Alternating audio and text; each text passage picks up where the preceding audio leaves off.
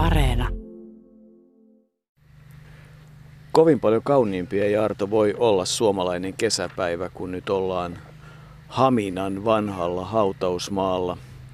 Tämä uusi puoli on oikeastaan aika erikoinen. Pieniä kiviä portaittain voisi olla vaikka porrasviljelmä tai urkuharmoni tai miksi tuota haluaisi sanoa. Ja tuo vanha puoli, nyt voisi melkein sanoa, että vähän vääristäen, että siinä on ikään kuin historian hautojen havinaa. Se on museo. Museo hautausmaaksi sitä sanotaankin ja se on nimenomaan museoitu hautausmaa, josta haudat ovat monenkin sadan vuoden takaa, mutta me olemme tulleet katsomaan sitä hautaa ja tapaamaan sitä henkilöä, joka on ihan kuitenkin nykyaikana sinne saanut viimeisen leposiansa, eli todellista hiihtoniiloa, Hanni Koskivuorta. Hannu Koskivuorta olemme tulleet tapaamaan. Hänet haudattiin tänne museoon vuonna 2000. Vaimonsa Irene ja, ja tyttärensä Tuula ja, ja muut hakivat poikkeuslupaa, koska siinä ympärillä oli Hannun sukulaisia 1700-luvulta ja tuo poikkeuslupa saatiin ja hän on nyt päässyt sitten hyvin erikoiseen paikkaan, todelliseen museoon. Ei edes sprinttihiidon suoran verran ole matkaa Haminan keskustasta ja linja-autoasemalta Merenlahti takana ja näin kesäkuun loppupuolella vesilinnut pitävät aikamoista mekkalansa ja kyllähän tuolta ylempää kuuluu ei suinkaan traktorin, vaan ruoon leikkurin ääni. Hautausmaata pidetään kunnossa ja lähistöllä on valtavasti ihmisiä, jotka omaistensa hautoja tällaisena päivänä ovat tulleet kunnostamaan ja katsomaan, mutta todella tuo Hannu Kalevi Koskivuoren hauta, se on ollut siinä nyt hyvinkin 15 vuotta, nimittäin 17.3. 2000 olivat hautajaiset ja Ismo Saarikoski, Pentti Saarikosken veli, siunasi hänet Johanneksen kirkossa ja yhdeksää päivää aiemmin, 8. päivä maaliskuuta 2000, oli Kotkassa sydän pysähtynyt ja siihen sitten se matka, joka kesti reilut 78 vuotta, päättyi 6. päivä tammikuuta 1922. Hannu Kalevi Forsberg syntyi Virolahdella Klamilassa, vajaat parikymmentä kilometriä Haminasta Virolahdelle päin ja vuodesta 1936, silloin Garmisch-Partenkirchenin olympiavuonna, tuo Forsbergin nimi muutettiin Koskivuoreksi. Hannun varmaan kaikki muistavat sellaiset, jotka eivät sillä lailla ole hiihtoon perehtyneet, että muistavat, että hän oli pitkäaikainen hiihtoliiton puheenjohtaja ja, ja muutenkin urheilujärjestöissä erittäin aktiivinen vaikuttaja, mutta ensimmäisenä useimmille tulee mieleen Innsbruckin olympiakisat vuonna 1964, jolloin Hannu Koskivuori oli mäkihypyn arvostelutuomarina ja ennen kaikkea tuo Isonmäen kilpailu nimenomaan Innsbruckissa, jossa hypättiin kolme hyppyä ja Veikko Kankkonen oli voittanut siinä vaiheessa pienemmän olympiakultaa ja toinen kultamitali oli tulossaan, mutta sitten se yksi ratkaiseva hyppy, jossa olisi riittänyt se, että Veikko Kankkonen olisi pysynyt pystyssä, niin siinä käsi osui lumeen. Kyllähän se on todistettu ja Yksi tuomareista tuomitsi sen hypyn kaatuneeksi, eli antoi vain 8-9 pistettä. Ja kolme tuomitsi taas sitten täysin hyväksi tuo hypyn 18-19. Hannu Koskivuori oli se, joka tuomitsi siltä väliltä. Antoi 15 pistettä, eli ei aivan kaatuneeksi, mutta ei onnistuneeksikaan täydellisesti. Ja siitä syntyi semmoinen mylly sitten Suomessa, että väitetään, että Hannu Koskivuori oli joskus vakavissaan jopa harkinnut päiviensä päättämistä, koska painostus ja ja, ja perheeseen kohdistuva painostus oli, oli jo sitä luokkaa. Niin, se painostus oli sitä luokkaa, että siinä jo juhattiinkin, todettiin, että nappi kalloa ja Venäjälle ja, ja se taisi olla kuitenkin vielä lievemmästä päästä, jos ympäri vuorokauden soitellaan tytärtä siinä vaiheessa. Tuulaa, joka oli 11-vuotias, uhkailtiin koulussa ja hän itse kertoo, että opettaja joutui oikein pitämään puhuttelun en tiedä, miten Hannu Koskivuori olisi toiminut, jos olisi tiennyt, millainen mylläkkä tuntuu. Olisiko tuominut kaatuneeksi vai olisiko tuominut hyväksytyksi hypyksi, mutta melko varma olen, että jos hänelle olisi kerrottu, että jos tuon teet, niin seurasta syntyy, hän ei olisi sitä tehnyt. Se on aikamoista jossittelua tuo.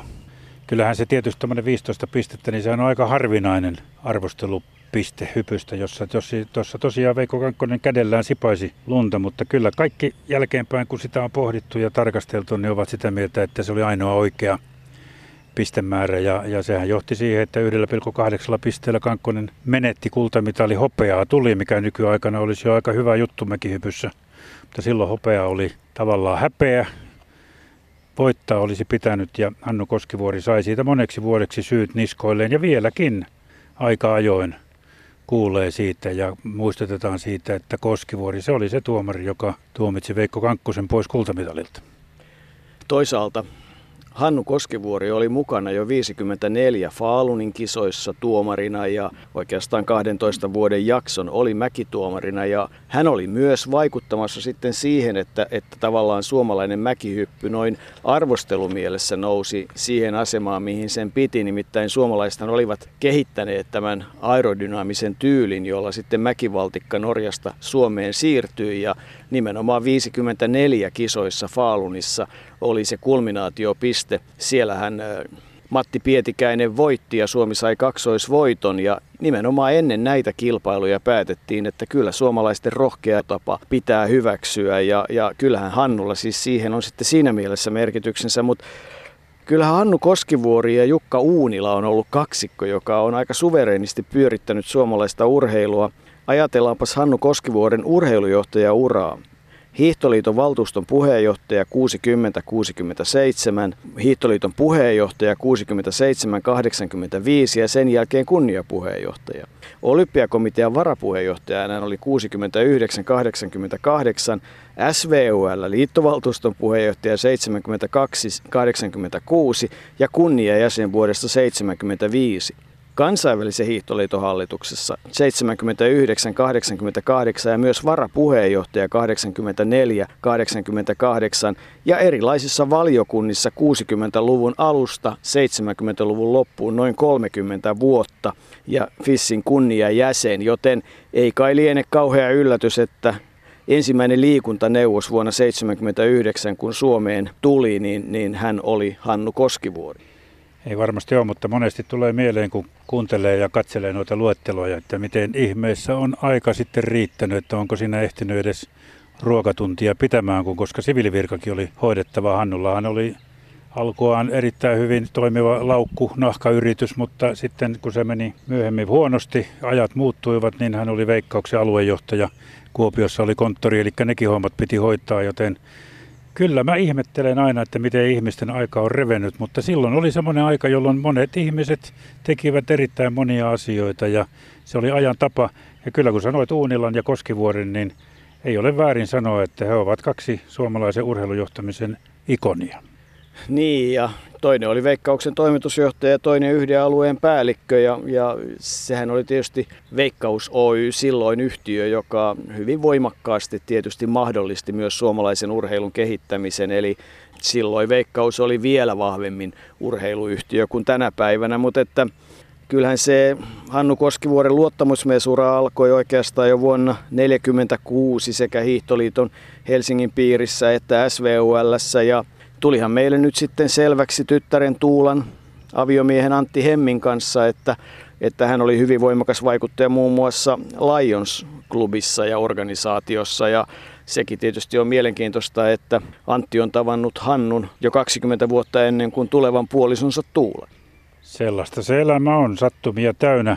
Hannun omat urheilulajit olivat mäkihyppyjä yhdistetty ennen kaikkea suunnistus, jossa hän oli SM-kisoissa viides mutta hiihto oli sitten se, joka, joka Kymenlaakson tai tuolla Pirolahden ihmisiä. Veli Saarinen oli Hannu Koskivuoren hyvä ystävä, viimeinen päävalmentaja. Ja Hannu Koskivuori tultuaan puheenjohtajaksi Hiihtoliittoon sai kokea myös ensimmäisen tragedian nimenomaan, joka liittyy Veli Saariseen, kun Grenoblen kisoissa oltiin ja silloin piti, menestys oli vain voitto silloin ja Mäntyranta, Eero Mäntyranta sai aino, ainoastaan sitaateissa hopeaa ja pronssia ja viestissä tuli jotain mitaleita, mutta ne eivät riittäneet ja Veli Saarinen oli täysin murtunut mies. Hannu Koskivuori kertoi, että kun hän asui Grenoblessa samassa huoneessa Veli Saarisen kanssa, niin Veli Saarinen ei pystynyt edes kunnolla nukkumaan koko kisoja aikana, kun hän odotti, että hänen päävalmentajauransa saisi sitten arvoisensa päätöksen, mutta näin ei käynyt ja Saarinenhan menehtyi hyvin pian sen jälkeen jäätyön eläkkeelle. Hannu Koskivuori itse on kertonut, että kun hän ryhtyi Hiihtoliiton puheenjohtajaksi, niin hänen tarkoituksensa oli, kuten hän vaimolleen Irenelle oli sanonut, olla vain muutama vuoden siinä, siinä virassa. Mutta sitten kun Sapporon kisat, jotka olivat tietysti aika kova pettymys, niin olivat ohi, niin hän katsoi, että ei hän voi – että se olisi rintama karkuruutta luopua nyt sitten puheenjohtajuudesta sillä hetkellä. Ja niin Hannu Koskivuodesta tuli puheenjohtaja 17 vuodeksi. Hän oli Hiihtoliiton puheenjohtaja aina vuoteen 1985, jolloin itse sitten luopui virasta ja, ja jätti, jätti nuoremmille. Oli kyllä kunniapuheenjohtajana erittäin aktiivinen, osallistui keskusteluun kuten aina puheenjohtaja-aikana. Hän oli kova puhumaan, hän joidenkin mielestä otti vähän liikaakin kantaa, enemmän olisi saanut johtaa, mutta Hannu, joka oli tunteikas, mies, kuten Kallu Tuominen on hyvin sanonut, että hän oli aika jännä urheilujohtajatyyppi, jonka tunteiden skaala oli valtava. Välillä mielettömän tunteikas, joka itki helposti ja toisaalta jossain tilanteessa tuli esille sitten äärimmäinen kovuus. Ja Kallu, Kallu tuota totesi, että, että näistä syistä Koskivuoren kanssa oli jännä olla tekemisissä, että hänen, hänen mielestään he olivat myös kavereita. Hannu Koskivuori oli Irene vaimonsa Mimmin niin kuin lapset ja ennen kaikkea lapsenlapset kai häntä kutsuvat kanssa hyvinkin melkein 50 vuotta, koska vuonna 50 hän 22-vuotiaan Irenen vei vihille ja sehän ei kestänyt puoltakaan vuotta ja Irene sanoi, että hän olisi mennyt vihille jo aikaisemminkin. Eli kyllä Hannu oli sai erinomaisen vaimon Irenestä, joka oman liikeuransa, hänellä oli myymälöitä ja muuta kosmetiikka-alaa ynnä muuta Haminassa, niin, niin hoiti sitä ja, ja tuntui olevan hyvin vahvasti sitä mieltä, että Hannu on saanut liikkua maailmalla ja, ja hoitaa hiihtoasioitaan. Ei Irene ole muutamaa kertaa lukuun ottamatta ollut matkoilla mukana, mutta selvästikin on ollut henkisesti vahvana tukena tälle Hannun 24-7 harrastukselle.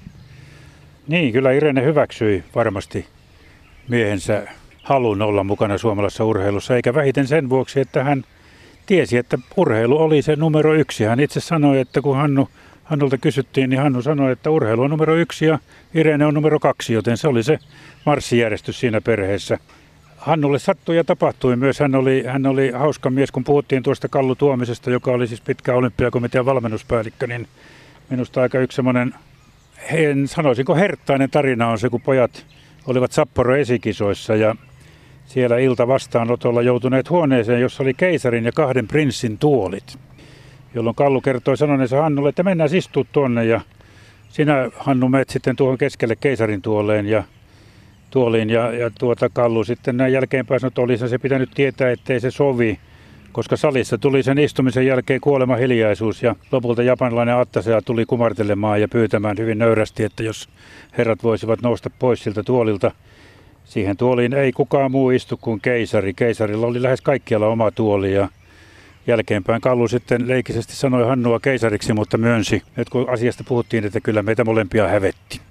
Ja kertoi, että siitä oppina oli se, että sen jälkeen olympiajoukkueen johto ei lähtenyt matkalle, ellei paikalliseen kulttuuriin tutustuttu. Luulin, että kerroit sen tarina, jossa Kallu ja Hannu olivat samalla matkalla illallisella ja niin kuin tapaan kuuluu, niin, niin he eivät suinkaan lähteneet illalliselle yksin, vaan Japanin hiihtoliitto järjesti heille seuralaiset, koska pitää olla seuralainen matkalla ja, ja niinpä ihan tyylikkäästi nimenomaan kyseessä oli illallisseuralainen sekä Miss Japani että joku tunnettu näyttelijä ja niin vaan limusiinilla mentiin ja Kallu sitten sanoi, että eivät taitaisi uskoa, kenen kanssa illallisella oltiin. Oli viehättävää seuraa, Kallu ja Hannu molemmat ymmärsivät kunnioittaa naiskauneutta. Suomalaisessa urheilussa tapahtuu huomenna sunnuntaina merkittävä vahdinvaihto. Ensi tammikuussa 64 vuotta täyttävä Hannu Koskivuori jättää Suomen hiihtoliiton puheenjohtajuuden ohjailtuaan tätä maineikasta liittoa peräti 18 vuotta.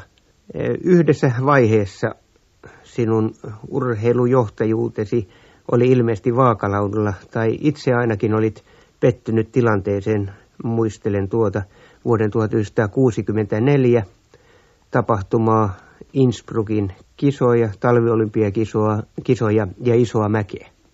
Niin, kyllähän se oli semmoinen käännevuosi ja se oli hiuskaran varassa, ettei se siihen myöskin sitten minun urheiluystävyyteni päättynyt, koska se oli mulle noin henkisesti ja sisäisesti suuri pettymys. En olisi koskaan saattanut kuvitella, että suomalaisia, joita pidetään urheilukansana, niin reagoi tapaukseen siten, kuten se reagoi. Mutta tuostakin kriisivaiheesta sitten selvisit. No kyllä se tietysti koitui sitten vuosien satossa minulle niin kuin voitoksi sanoisin sekä henkilökohtaisesti että mäenlasku urheilulle syystä, että tapauksen jälkeen itse istuin silloin kansainvälisen hiihtoliiton mäkivaliokunnassa. Tapaus sai aiheen sääntömuutoksiin ja täsmennyksiin. Uskon, että se oli mäenlasku arvostelua ajatellen suureksi eduksi, joskin siitä henkilökohtaisesti sain itse raskaasti tämän tapauksen kokea. Sen sijaan se piti henkisesti pystyssä, koska tiesin Veikko Kankkosen näkemyksensä omasta suorituksesta ja se oli yhdenmukainen minun kanssa, joten muuten tuskin olisi jaloillaan pysynyt. Hannu Koskivuoren aika hiidossa näin jälkikäteen tuntuu, että se on ollut osin sen takia, että se oli pitkä johtoaika, mutta myös sen takia, että siihen on sattunut tämä voimakas kulttuurimuutos. TV ja media on voimakkaammin sanellut lajien kehitystä, ei kolmen ja puolen tunnin hiihtokilpailu enää ollut se ainoa oikea, haluttiin jotain räväkämpää uudempaa. Ja kyllähän se isojen muutosten aikaa on ollut, on tullut niin sanotut vapaa hiihto, tapa, luistelutyyli, niin kuin puhutaan. Välineet kehittyivät, tuli muovisuksia, tuli V-tyyli. Ja Hannu on ollut koko ajan sen muutoksen keskellä. Ja kyllähän tietysti erityinen sen suuri muutos tapahtui todella sen Sapporon 72 jälkeen. Immo Kuutsa tuli hiidon päävalmentajaksi ja silloin ruvettiin tekemään kyllä sitten aika lailla työtä. Tuli varrit ja muut järjestelmät ja valmennuksen koulutukseen satsattiin paljon. No, 84 Sarajevossa, taidat hyvin muistaa, 13 mitalia, siinä sai toimittaja tehdä työtä. Joo, kyllä siinä, siinä tuota, oltiin ihmeessämme, kun Maria-Liisa Hämäläinen ryhtyi voittamaan kultaa oikein kahmalokaupalla. Mutta jos tarkastelee tuota Hannun, Hannu Koskivuoren urheilujohtaja uraa, niin, niin kun puhuit noista muutoksista, niin ne muutokset ovat kyllä selvästi vaikuttaneet myös Hannu Koskivuoreen, joka aloitti kyllä aika konservatiivisesti koko uransa, kuten Heikki Kantola, joka tuli myös 70-luvun alussa hiihtoliittoon, niin, niin kertoi, että hän aluksi vierasti Koskivuorta, koska Hannu ei hyväksynyt mitään muutoksia. Hän oli aika ehdoton siinä vaiheessa ja, ja Heikki jopa epäili, että lähtisikö mukaan koko hommaan. Lähti kuitenkin ja sitten oli Hannun kanssa törmäyksiä, koska kuten Kantola sanoi, Hannu nojasi niin valtavan vahvasti liittovaltuustoon ja vanhoihin hiihtäjiin ja Siinä käytiin pitkiä keskusteluja ennen kaikkea hänen Hannun mökillä Virolahden saaressa, joka oli Hannulle tärkeä paikka, ei vähiten sen takia, että sieltä tuli hyvin kalaa. Hannu oli mahtava kalamies. Mutta silloin Kantola kertoi oppineensa, että jos jotain haluaa saada läpi Hiihtoliiton hallituksessa, niin ei sitä sinne hallitukseen kannata sitä esitystä viedä, vaan ensin kannattaa se pohjustaa Hannu Koskivuoren kanssa. Ja yksi tämmöinen oli hiihtäjien kesäharjoittelu. Koskivuori oli ensistään vastaan, että käytäisiin tuolla Itävallassa tai, tai Etelässä jäätiköillä, mutta vähitellen hän ymmärsi, mistä oli kysymys. Ja kun mentiin sitten 70-luvun lopulle, niin Koskivuori ymmärsi ja alkoi olla sitä mieltä, että jos Suomi haluaa olla vahva hiihtomaa, niin silloin pitää olla myös menestystä alppilajeissa. Ja alppilajit tulivat sitten niin kuin parempaa asemaa Hiihtoliiton toiminnassa. Eli pyrin tällä niin kuin kertomaan sitä, että Hannu Koskivuori samalla tavalla kuin hiihtourheilu muuttui, niin Hannu Koskivuori muuttui siinä mukana. Ja, ja se muutos varmasti vaikutti siihen, että se hiihdon muutos oli mahdollinen, koska hänen asemansa kuitenkin Hiihtoliiton puheenjohtajana oli vahva.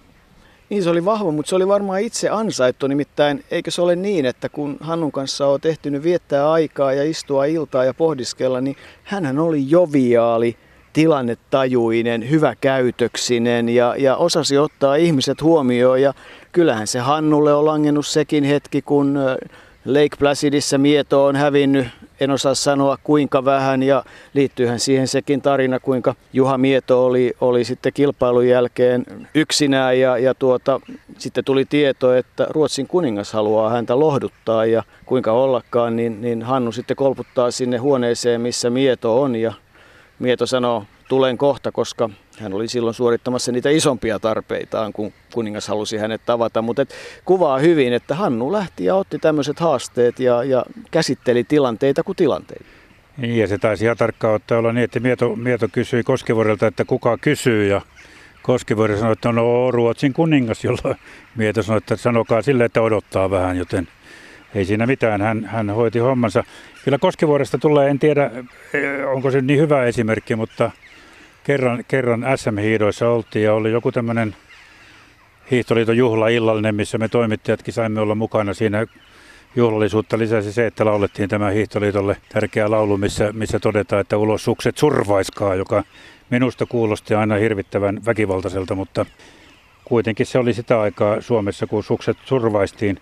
Niin siinä Arto Riukulehto, jonka me kaikki tiedämme, tai ainakin monet tietävät Jämsän äijä, joka oli tämmöinen TV-kasvo, näin voi sanoa. Eli hän tyrkkäsi ne kasvonsa jokaiseen ainoaseen TV-kameraan, mitä oli vain mahdollista. Mutta silloin Riukulehto ilmestyi sinne juhla, meidän pöytäämme ja, ja hänet poistettiin sieltä pari-kolme kertaa, mutta aina hän löyti reitin jostain keittiön kautta tai jostain. Ja lopulta Hannu Koskivuori sitten ihan selvästi välttääkseen turhaa hälinää totesi, että kun mies on kerran noin sitkeä yrittäjä, niin palkittakoon hänet sitten illallisella ja niin Riukulehto saa jää sinne istumaan.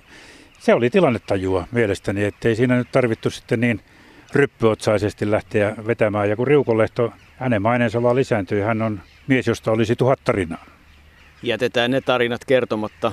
Osa niistä ei ole välttämättä edes sen laatuisia, että niitä voi kertoa, mutta et kyllähän Hannu osasi elämästä nauttia ja sitten kun piti rentoutua, niin katkeron merkeissä punaista nestettä, jääpala ja vettä ja sen parissa on moni asia sitten lähty parempaan suuntaan.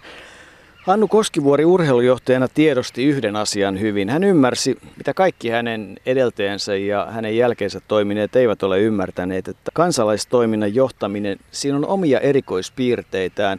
Hannu todella oli myös liikeuran tehnyt ja yrittäjä. Hän ymmärsi ja tiesi, mikä liikemaailma on, mutta että kansalaistoimintaa johdetaan eri tavalla. Siinä on erilaiset tavat tehdä niitä asioita ja yhtä lailla hän ymmärsi myös sen seuratoiminnan merkityksen ja sehän on selvää, että Hannu Koskivuori käytti valtavasti aikaa, liikkui kentällä ja, ja olisi kiva tietää, kuinka monta puhetta hän viiden kalkkeeripaperin myötä on aamuyöstä milloin tyttären, milloin vaimon avustuksella kirjoittanut ja kuinka monta on lukenut ja kuinka monta kilometriä on sitten autolla ajanut. Sitä on varmaan täysin mahdoton laskea, mutta kyllä silläkin seurauksensa oli.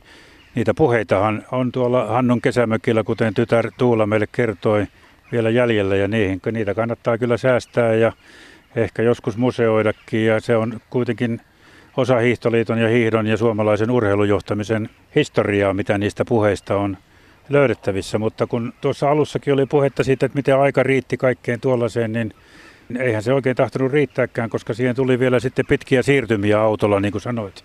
Ja se johti kahteen pahaan onnettomuuteen. Hän nukahti kaksi kertaa rattiin ensimmäisellä kerralla.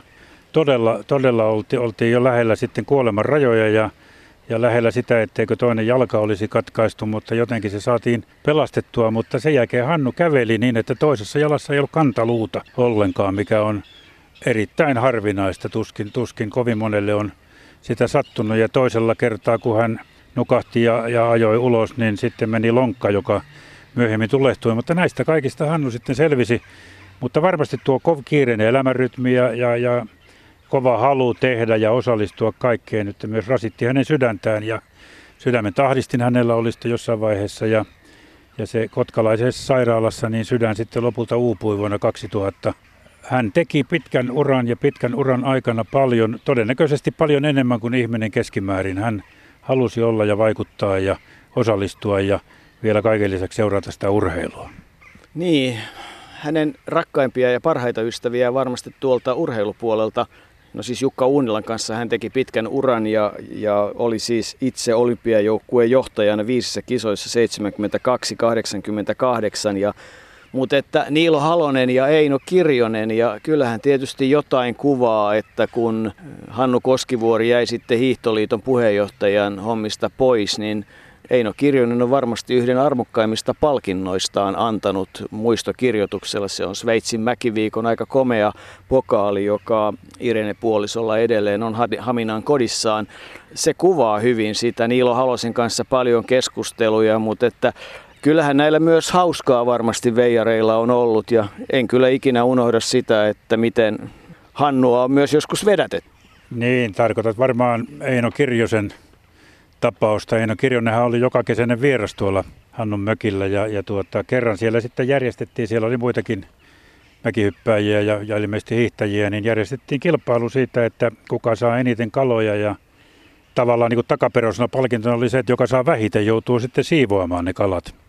Ja, ja niinhän siinä kävi, että Kirjosen Eikka ei kovin montaa kalaa saanut ja sitten kun hänet pantiin siihen veitsen kanssa siivoamaan, niin Eikka sanoi, että kun en minä ole tämmöisiä oikein koskaan. Miten, miten tämä tapahtuu, se kysyi Hannulta ja Hannu näytti ja Eikka sanoi, että no en nyt vielä ihan oppinut, miten se tuo, tuo, tuo kävikään. Ja kai se jossain neljännen, viidennen kalan kohdalla Hannu sitten huomasi, että nyt häntä vedätetään oikein pahemman kerran, että hän olikin se, joka sitten se huonon palkinnon sai siinä suorittaa, mutta Eikka, Eikka oli juuri tommoinen. Hän, hän osasi kujeilla ja, ja tehdä kaikkea. Niistäkin olisi vaikka kuinka monta kertomusta ja osa kertomuksista on kyllä siinä jaksossa, mitä Eikasta ollaan tähän kivenhakatut sarjaan tehty.